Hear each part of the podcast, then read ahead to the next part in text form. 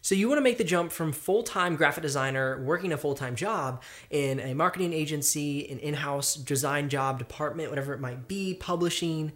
Eh, there's a myriad of things that you could be doing as a full-time graphic designer looking to transition to a freelance full-time on your own position.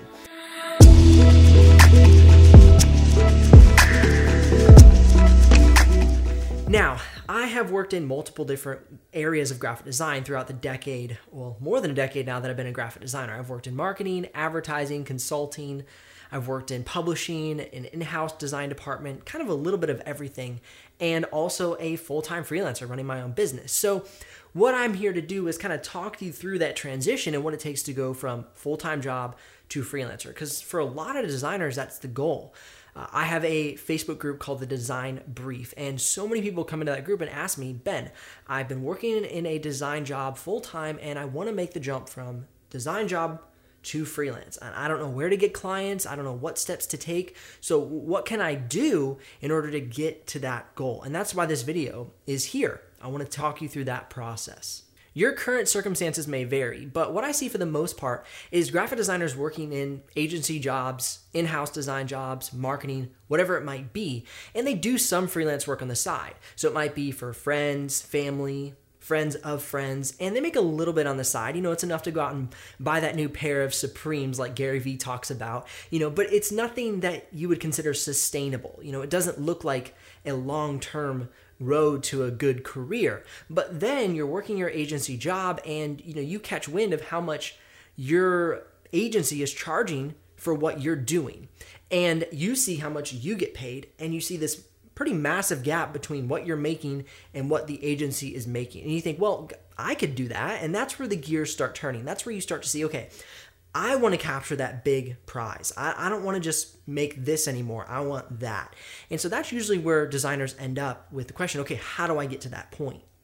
What most designers don't actively consider and what most agencies have in order to charge as much as they do is three things. And that is experience, exposure, and reputation.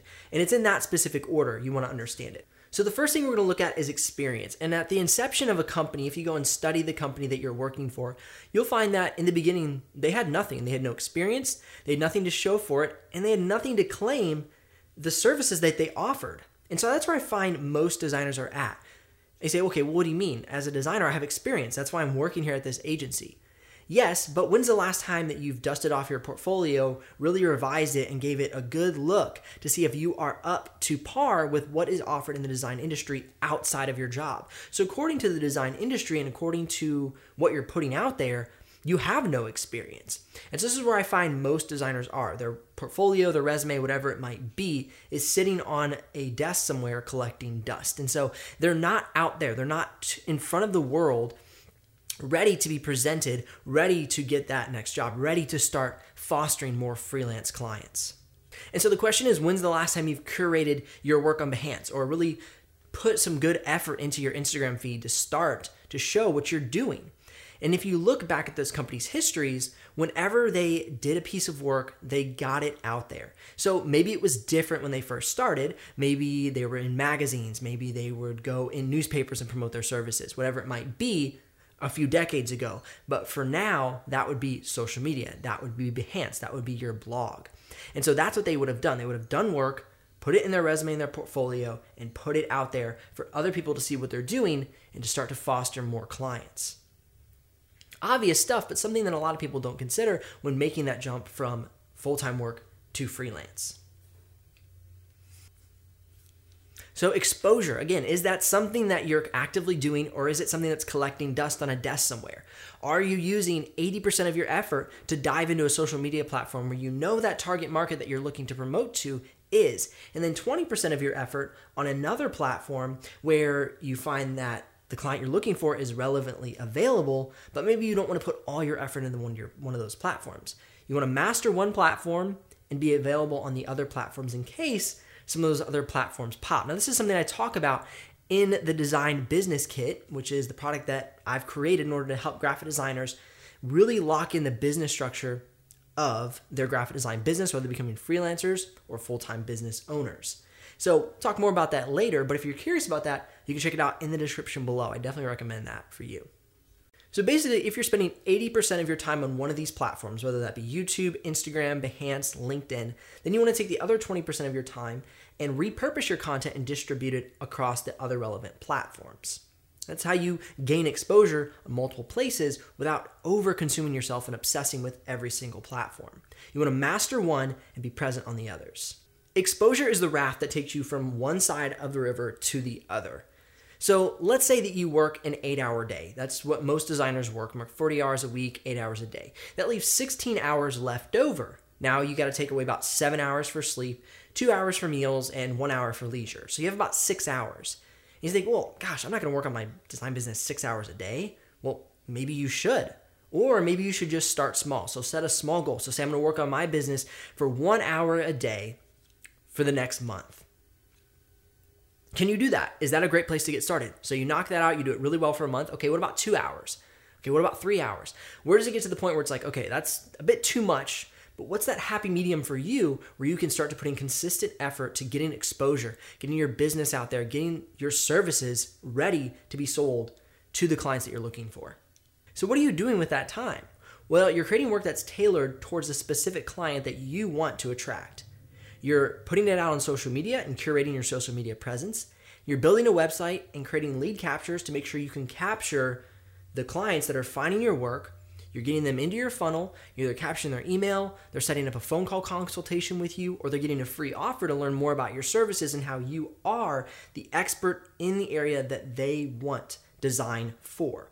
And so these are all the ways that I teach in the graphic design business kit on how to really structure your business to be long term sustainable and to grow. Because you can go out there and find some clients and have a few quick one off design jobs, but how are you going to create long term sustainability? And that's really my passion is taking the disorganization that I see a lot of times within graphic design businesses, freelancers, and, getting organized, getting a structure to be long term successful. All right, so now that you've committed to spending that time on your business, I want you to niche down. This is something that I find a lot of designers don't do, and I think it really kills their ability to ultimately grow into a full time sustainable business. Niche down. What do I mean by that? Okay, yeah, I'm a logo designer, or I'm a web designer, or I'm a digital marketing designer. Sometimes people aren't even that niche. Sometimes they're just, I'll just, I'll just do graphic design. Whatever you need, I'll do it. Don't fall into that trap. Being everything to everybody means you're nothing to nobody. And so you want to make sure you pick a niche. Well, how niche do I need to get then? Well, what you want to do is, for example, say you're a logo designer. Well, you don't want to just be a logo designer. You want to be a logo designer for sustainable ag- agriculture, or you want to be a logo designer for specific construction companies or painting companies. And that way, when your social media presence is out there, when you're curating your Behance or you're talking on YouTube about your design services or you're critiquing logos, whatever it is you do to gain exposure, you want to be known for that specific niche. So if a painting company comes along and is looking for a painting logo, you are what they find. You are blasting home that specific niche. You're, you're producing work weekly, daily, sketches, anything to get out on social media to then be the go to guy or gal for that niche.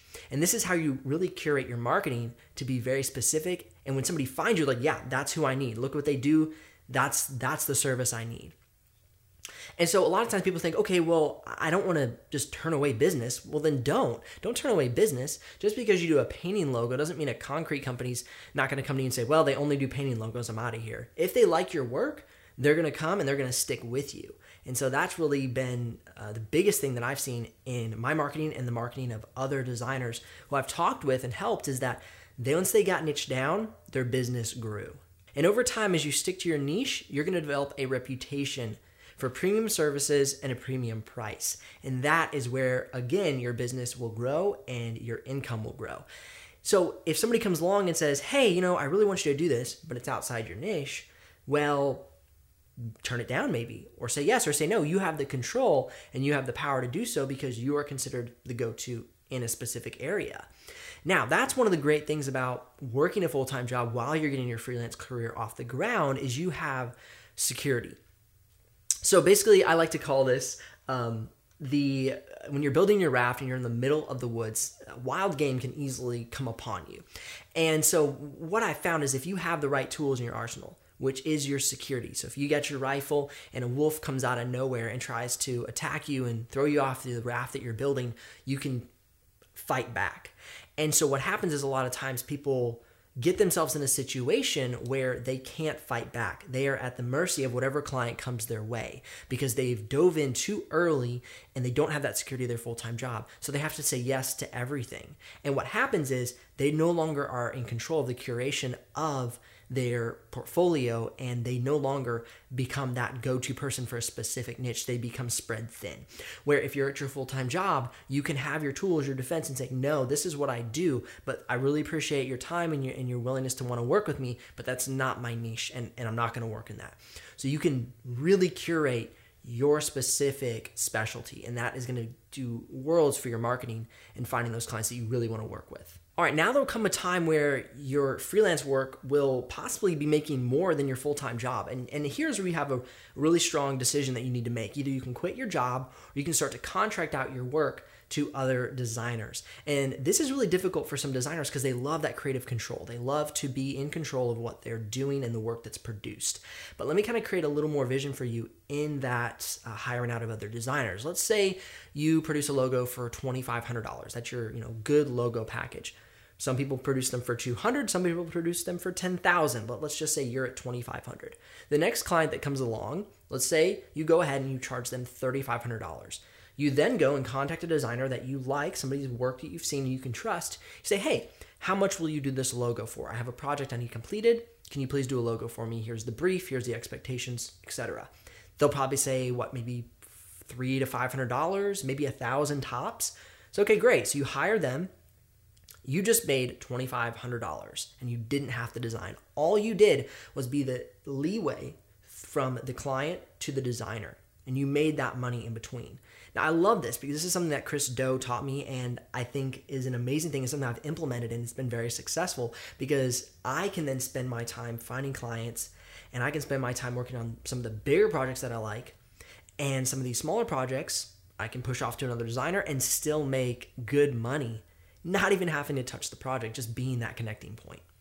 And so that's the thing. You're saying, okay, well, how does that work? Well, the designer doesn't have the reputation or the exposure to reach the client, and the client doesn't understand how to direct the designer in order to get the result they want. And that's where you come in. You start to become creative director.